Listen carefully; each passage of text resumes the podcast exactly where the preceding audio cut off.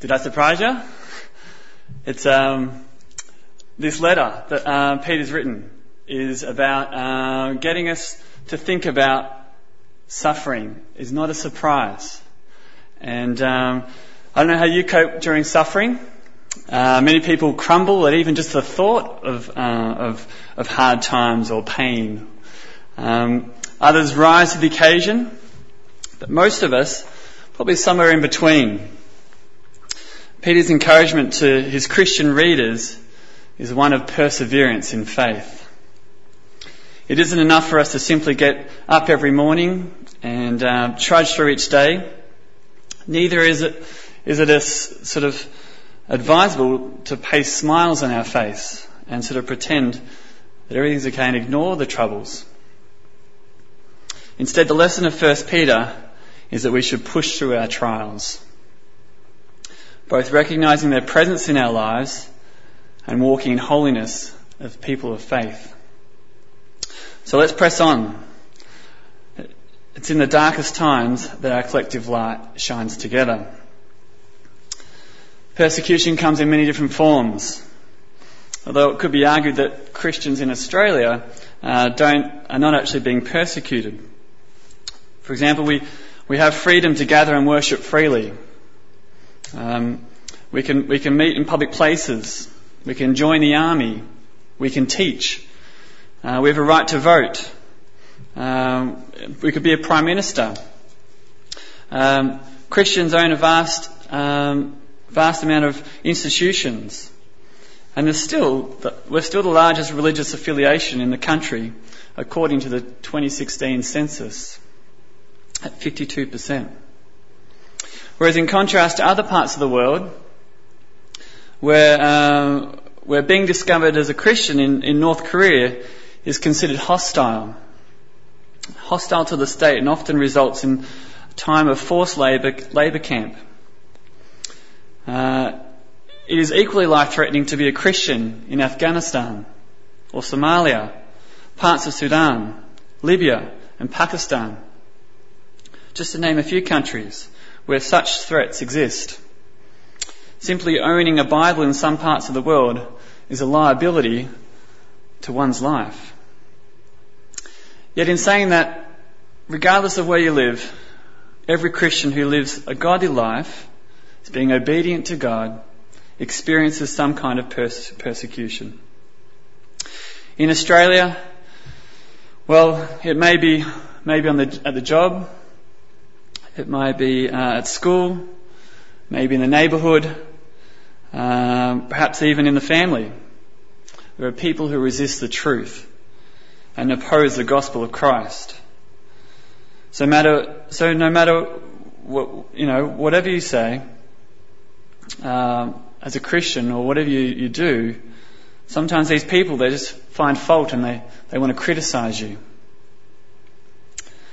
You may not agree with what um, they've said or what, what, they've, how they've handled themselves, but if you take um, people such as Margaret Court or Israel Folau, these people are, they identify as followers of Christ.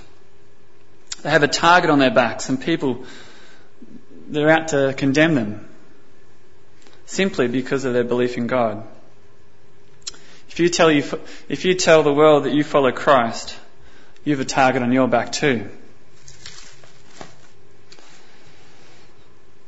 Addressing the issue of suffering one final time, Peter puts a theological perspective on it. He urges us toward making Jesus the focal point. If Christ suffered, why shouldn't we? We have no right to expect better treatment from the world than our Saviour did. It's worth noting the word suffering and its derivatives are used 21 times in this epistle. Peter significantly always refers to Christ's redeeming work in terms of his suffering for us, rather than um, dying for us. By rooting our perseverance in the person and work of Christ, Christians can always cling to the hope in the midst of suffering. If you desire to live a godly life in Christ Jesus, you will be persecuted. It is especially true for those that take the forthright stand for Christ, um, for Christ becoming the object of, um, of savage attack. Satan doesn't waste his, his ammunition on, um, on nominal Christians. He turns his big guns to those who are making a difference. You've heard of the saying, no pain, no gain. Well, this is especially true for being a disciple of Jesus. It isn't strange for people who have lived long enough to realize what Paul Brand, the missionary surgeon in India, wrote in his book, uh, The Gift of Pain. He says, I've come to see that pain and pleasure come to us not as opposites, but as Siamese twins, strangely joined and intertwined. Nearly all my memories of acute happiness, in fact, involve some element of pain or struggle. I've never heard anyone say the deepest and rarest and most satisfying times in their life um, was when they were experiencing extended um, ease and earthly comfort. Nobody says nobody says that. It's just not true. What's true is what's, what Charles Spurgeon said. They who dive in the sea of affliction bring up rare pearls. Will you do anything to have rare pearls? Are you willing to dive into the sea of affliction? Christ was willing. He knew about you. He knew about me. What we've done. He knows that we deserve nothing less than eternal punishment, but He's ready to save us. He looked down on us and, and said, Because of you, because of your sin, I'll endure rejection, flogging, mocking, being spat upon, being crowned with a crown of thorns, even the pain of crucifixion. But my blood will cleanse you from all sin. Are you willing to join him? Peter writes in verse 12, he says, Dear friends, do not be surprised at the fiery ordeal that comes to you to test you. Suffering is a test. As Christians, God uses suffering to refine us, to purify us. Um, we should be unreservedly uh, giving our, ourselves to God in our sufferings. Think of life, I guess, as a classroom. There'll be tests, evaluations, and observations, and what we learned. The testing of our faith often reveals our increasing maturity. Just like a classroom, tests in life are not strange. They're expected. If you're using an old version of the NIV, in verse 12 it mentions a painful trial. A more accurate translation that is used in newer versions is a fiery ordeal. The image of fire is often applied to testing or persecution even in modern conversations. You know, you might have heard the saying, he's really going through, through a fire, through the fire. It's a typical sort of description we use to describe someone going through some tough times. In the Old Testament, fire was a symbol of the holiness of God and the presence of God. The fire on the altar consumed the sacrifice, but Peter saw in the image of fire a refining process rather than divine judgment. It's important to note that not all the difficulties of life are necessarily fiery trials. There are some difficulties that are simply a part of human life, and almost everybody experiences them. Unfortunately, there are some difficulties that are being, that we bring on ourselves because of disobedience and sin. Peter mentioned those in 1 Peter's chapter 2 and 3. The, fire, the fiery trial that he mentions in 1 Peter chapter 4 verse 12 comes because we are faithful to God and stand up for what is right. It is because we bear the name of Christ that the lost world attacks us. Christ told his disciples that people would per- persecute them as they had him because their persecutors do not know God. If you have a look at the word happening, it's important. It means to go together. Persecution and trials do not just happen in the sense of being accidents. They are part of God's plan and He's in control. They are part of Romans chapter 8 verse 28 and all work, all will work out for the good if we let God have His way. I love the illustration of, of, um, of silver being refined. It's quite rare to find a big chunk of silver in a, in a pure state. It's often, it's often uh, clumped together with other minerals. Each time the silver is put in the furnace, it's refined. The silversmith work, works with it, and, and uh, as, he as he, every time he puts it in there, um, the dross is smelted away. Each time he pulls it out, it's in, a more pure form. Silver, I believe, is the is the best um, metal for um, reflecting light, and it it's like a mirror. The more pure it is, the more you can see yourself. God is like that silversmith. He is refining us until he can see his own reflection. So, how do we respond to sufferings? Well, Peter says in verse 13, is a command to rejoice. It says in verse 13, but rejoice inasmuch as you participate in the sufferings of Christ so, how do we respond to suffering? Rejoice. When you're given a test, rejoice. When you're thrown in a, in a furnace of suffering, rejoice. When you dive in the sea of affliction, rejoice. In fact, keep on rejoicing, not in spite of the affliction, but even because of it. This isn't a G up. This isn't a little piece of advice about the power of positive thinking. This is an utterly radical, abnormal, supernatural way to respond to suffering. Rejoice? It's ridiculous. Foolish advice, except for one thing. God. We can't do it with our own power. It's God's power in us. It's not for the sake of our honour, it's for God's honour.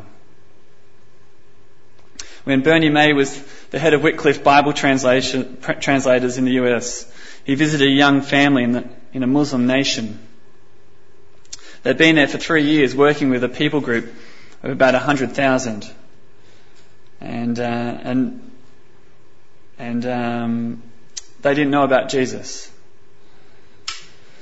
The couple had three children, uh, all under five years of age.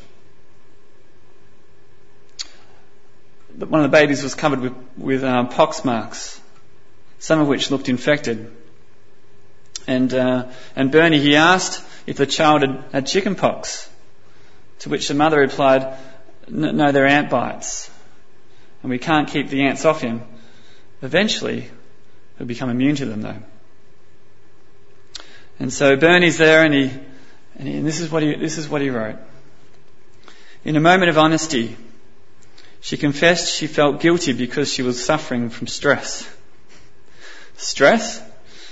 She and her young husband came here from the mid USA. And now they live in a place where the temperature is above 100 degrees. That's like about 40 degrees most of the um, time of the year. The children are covered with bites a war is going on close by. Um, their helpers are in danger of being their friends. Many of the villagers are suffering from hunger and disease. They can't even let their supporters know what they're doing so they can pray for them since they're in a critical area. And she feels guilty because she's under stress. I told her she has every right to, to feel stressful. I'd only been there for three days and I was already becoming, beginning to become unglued. Yet this dedicated young couple, they're laughing, they're joking, and they're filled with the joy of the Lord. Literally, Peter wrote, be constantly rejoicing. The world cannot understand how difficult circumstances can produce exceeding joy. Because the world has never experienced the grace of God. Peter gives five reasons why we can rejoice and keep on rejoicing when suffering comes. And they all relate to God. Let's, let's uh, go through them. I've got an object here to help us remember each one. First one, suffering uh, is part of God's plan. I've got some uh, house plans here. These are plans that, um, if you follow them, you can build a house. And uh, it shows, I don't think that was it there. Uh, it shows uh, how big it is. It shows, it shows, hold up like that. It shows how big it is. It shows all the different rooms. Uh, and if, if you're the builder, uh, you follow these plans, something similar and probably a bit more detailed, but you follow these plans and uh, you, you can build that house. So there's that design of that house that's been designed, and, and there's a plan for it to um, for it to happen. Um, we uh, one of the reasons that Peter says to rejoice is that we should be um, keep on rejoicing because we know that suffering is not a surprise, but it's a plan. Verse 12 it says, Friends, do not be surprised at the fiery ordeal that comes on you to test you, as though something strange were happening to you. It isn't strange. It isn't absurd. It isn't meaningless. It is purposeful. It's for our testing. Look at verse 19. So then, those who suffer according to God's will should commit themselves to their faithful Creator. According to God's will. Suffering is not outside of God's will. It is in God's will. It is true even when Satan may be uh, the immediate cause. God is sovereign over all things, including suffering, including Satan. But why? For what purpose? Well, compare verse 12 and 17. Verse 12, your fiery ordeal comes to test you. Verse 17 says, for it is time for judgment to begin with God's household. And if it begins with us, what will the outcome be for those who do not obey the gospel of God? The point is that, that God's judgment is moving through the earth. The church does not escape. When the fire of judgment burns, the church is a testing, a purifying. When it burns the world, we either waken it up or destroy it. Verse 18. And if it is hard for the righteous to be saved, what will become of the ungodly and the sinner? Believers pass through the testing fire of God's judgment, not because He hates us, but because He loves us. And He wills, wills us um, to be pure. God hates sin so much that He'll do anything to burn the hell out of us. So the, the reason, number one, is that suffering is not a surprise, it is planned. It is testing. It's a purifying fire. It proves and strengthens real faith. Richard uh, Wurmbrand, who endured, endured 14 years of imprisonment and torture, said this I've accepted this proposal. Christians are meant to have the same vocation as their king, that, cross, that of cross bearers. It is this consciousness of a high calling and of partnership with Jesus which brings gladness in tribulation, which makes Christians enter prisons for their faith with the joy of a bridegroom entering the bridal, bridal room. We have strong hope, therefore, that the sufferings of our own day will bring purity and life to many. Suffering's not surprising, it's purposeful. The second thing we share in the sufferings of Christ. Now, it's not a sword, it's a cross. And uh, we all know what this sort of represents. This is, um, this, this is death. This is, uh, this is Jesus uh, dying on the cross, not for, not for him, but for us. And so,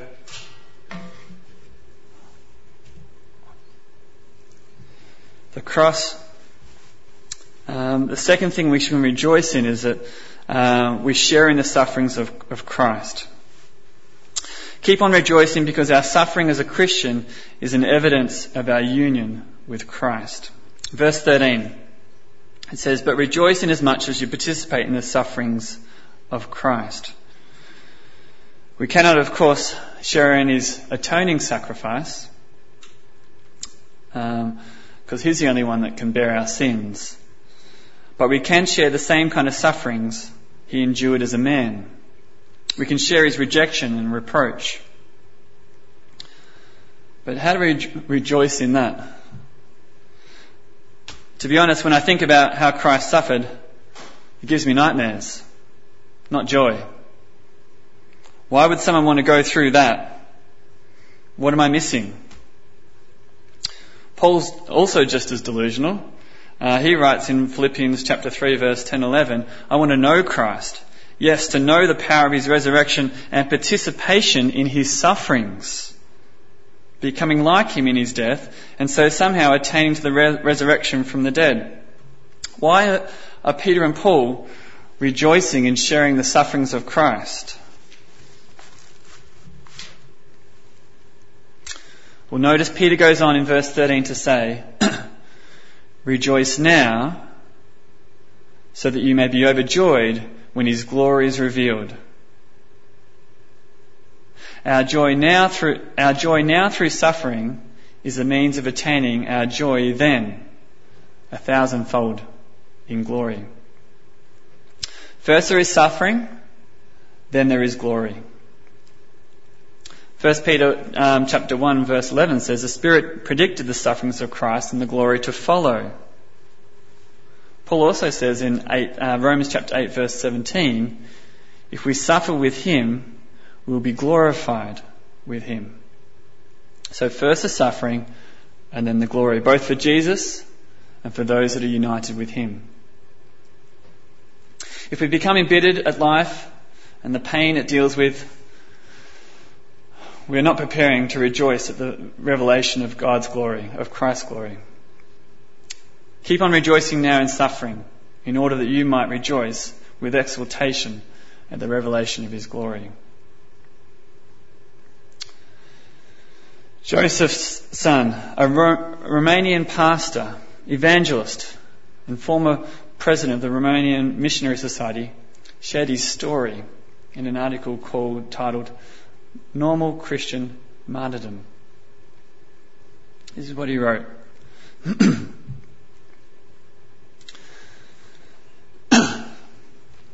I started to teach my wife this insight into the gospel that suffering and dying is a ministry that God might require from me. If the Lord said, Joseph, I want to seal your ministry with your life, would I say, No, Lord? I wouldn't give you that. What a glorious day it was when Elizabeth, my dear wife, knelt down with me and said, Lord, I give you Joseph for that ministry. From that day, she was the best fighter of the two of us. She always helped me to stand up under the greatest pressure and threats. After I returned, as I preached uninhibitedly and wrote paper after paper, harassment and arrests came. One day during interrogation, an officer threatened to kill me. Then I said, Sir, let me explain the issue to you. Your supreme weapon is killing. My supreme weapon is dying. Sir, you know my sermons are all over the country on tapes now. If you kill me, I'll be sprinkling um, them with my blood. Whoever listens to them after that will say, I better listen. This man sealed it with his blood. They will speak ten times louder than before. So go on and kill me. I win the supreme victory then. He sent me home. One of the officer's colleagues was interrogating one of my colleagues, another preacher.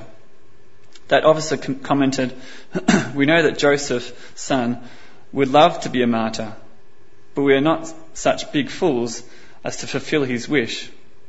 That pastor came to me to tell me that even if I wanted them to, the authorities would not kill me. That gave me pause.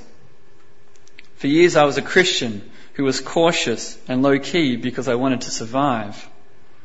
I'd accepted all the restrictions and all the authorities had put on me because I wanted to live. Now I wanted to die, I wanted to die, and they wouldn't oblige. Now I could do whatever I wanted in Romania. For years I wanted to save my life, and I was losing it. Now that I want to lose it, I was winning it. Somebody said those words before, but they're not sunk in my mind. The greatest joy I now have when I communicate with the younger generation of Christians in my country is that I know that they consider suffering and dying for the Lord a privilege, not a calamity. When I hear that they are in trouble, I phone them and try to comfort them. But often the response I get is this. Don't worry about that. I consider this a privilege. Do you consider it a privilege to suffer for Christ? It's a reason to rejoice. Keep rejoicing because your sufferings as, as a Christian are not merely yours, but Christ. And they give evidence of your union with Him. Third thing. We know that God is with us. I've got a mobile phone. On, on the phone, uh, I can call uh, anyone I like. I can, um, if I need help, I can call, um, I can call the police. I can call the ambulance. I can speak to someone directly.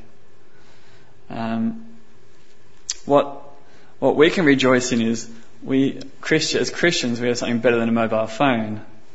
We can rejoice because we can talk to God and God is with us. Always.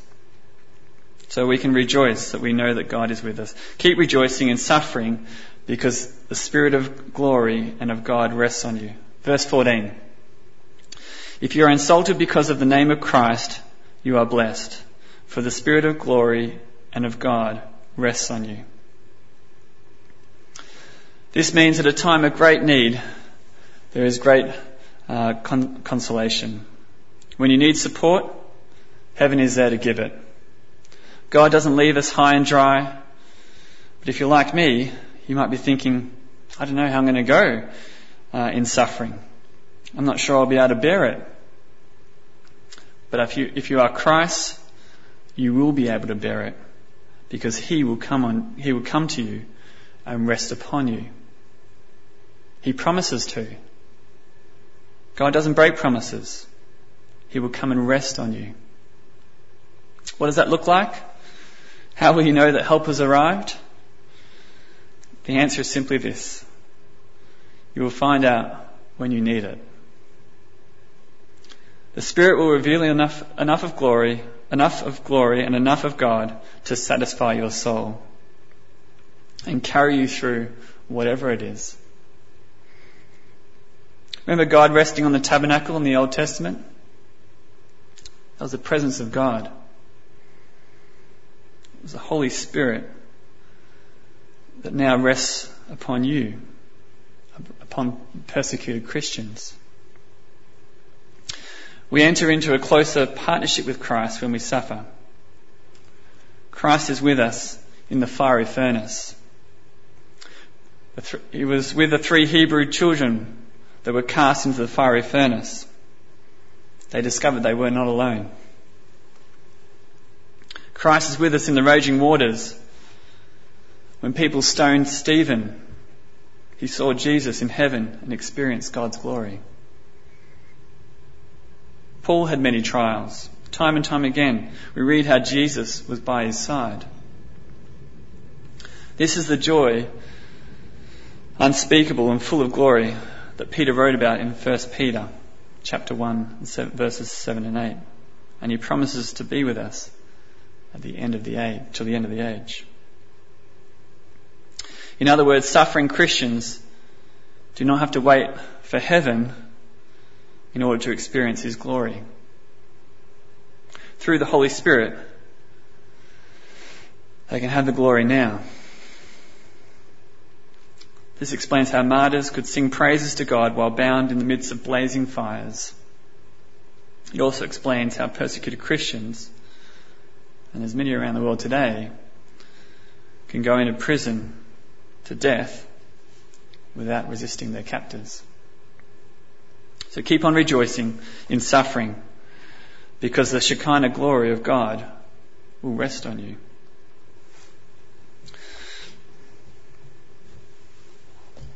The fourth thing we can rejoice in is that we bear the name of Christ.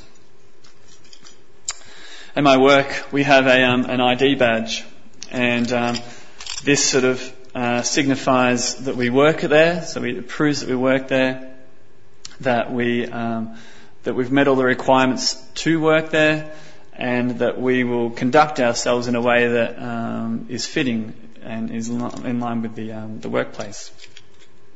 And so we have to show that. That gets us into all the places at work, and um, it, it's yeah, it's a name badge. And uh, I guess that's like um, want us to remember that we bear the name of, of Christ. Um, that we can keep on rejoicing and suffering because we represent God. Verse 16 says, If you suffer as a Christian, do not be ashamed, but praise God that you bear that, that name.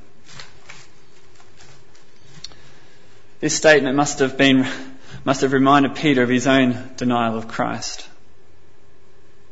Jesus Christ is not ashamed of us, though many times he surely could be. The Father is not ashamed to be called our God. On the cross, Jesus Christ despised shame for us. So surely we can bear reproach for him and not be ashamed. In Mark chapter uh, 8, verse 38, um, Jesus gives us a warning that's worth pondering. If anyone is ashamed of me, he says, and my words in this adulterous and sinful generation, the Son of Man will be ashamed of them when he comes to his Father's glory with the holy angels. Not be ashamed is negative.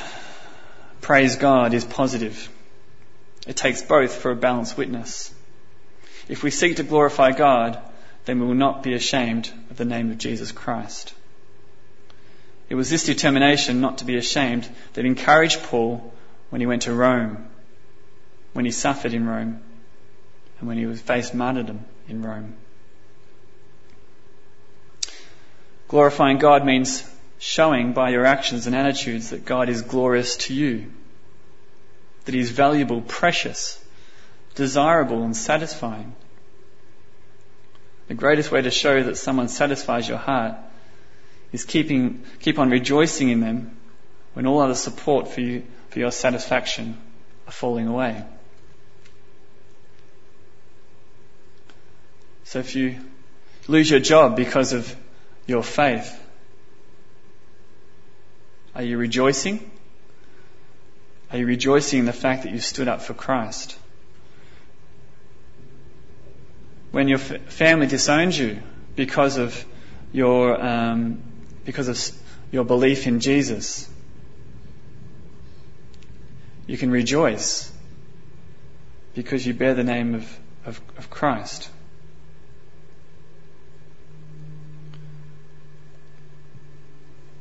Keep on rejoicing in suffering because it glorifies God. Last thing. The fifth thing. If I can get it off. My hands are swollen. We've, we've committed to God, our Creator. This is a, a wedding ring. Um, it was uh, given to me by my wife and um, on my wedding day, and it symbolises our love for each other and our commitment for each other.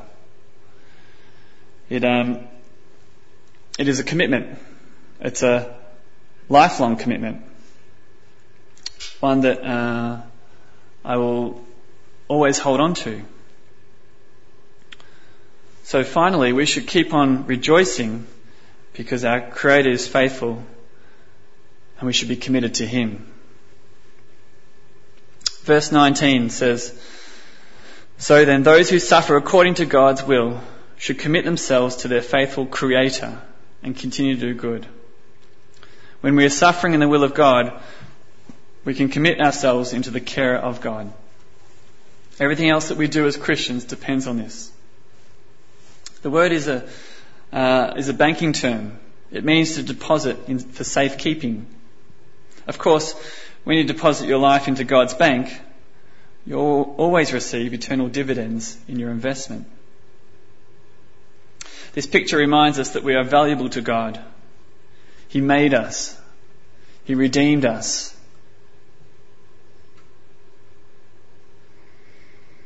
He lives in us. He guards us. He protects us. When you're investing money, you want to know it's safe and has a good return. In days of financial unsteadiness, you want to know your investment is secure. But when you deposit your life with God, you have nothing to fear. He is able to keep you. This commitment is not a single action but a constant attitude. Be constantly committing is the force of the warning. We do this by continuing to do good as we return good for evil and do good even though we suffer for it. We're committing ourselves to God so that He can care for us. This commitment involves every area of our lives, every hour of our lives. If we really have hope and believe that Jesus is coming again, we will obey his word and start laying up treasures and glory in heaven. Unsaved people have a present that is controlled by their past, but as Christians, we have a present that is controlled by the future.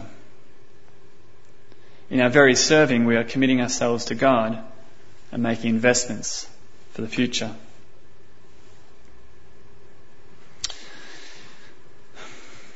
It sort of seems like a somewhat a strange um, that Peter should introduce the Lord as creator at the end, rather than savior or high priest, shepherd. But Christ is our creator in a twofold sense. We are his as part of his original creation of the new creation. In either case, we are the objects of his love and care. It is only reasonable that we should entrust ourselves to the one who made our souls and who saved them. When the early church were persecuted, it says in Acts chapter 4 verse 24, um, that they met together for prayer and addressed God, the Lord God, which has made heaven and earth and sea I noticed when uh, Noel prayed for me uh, before speaking, he said, uh, The God of heaven and earth, I think. We can trust Him and uh, we can keep rejoicing. Hopefully, uh, these five five areas, five reasons, have uh, encouraged you to rejoice when suffering comes your way. Let's pray.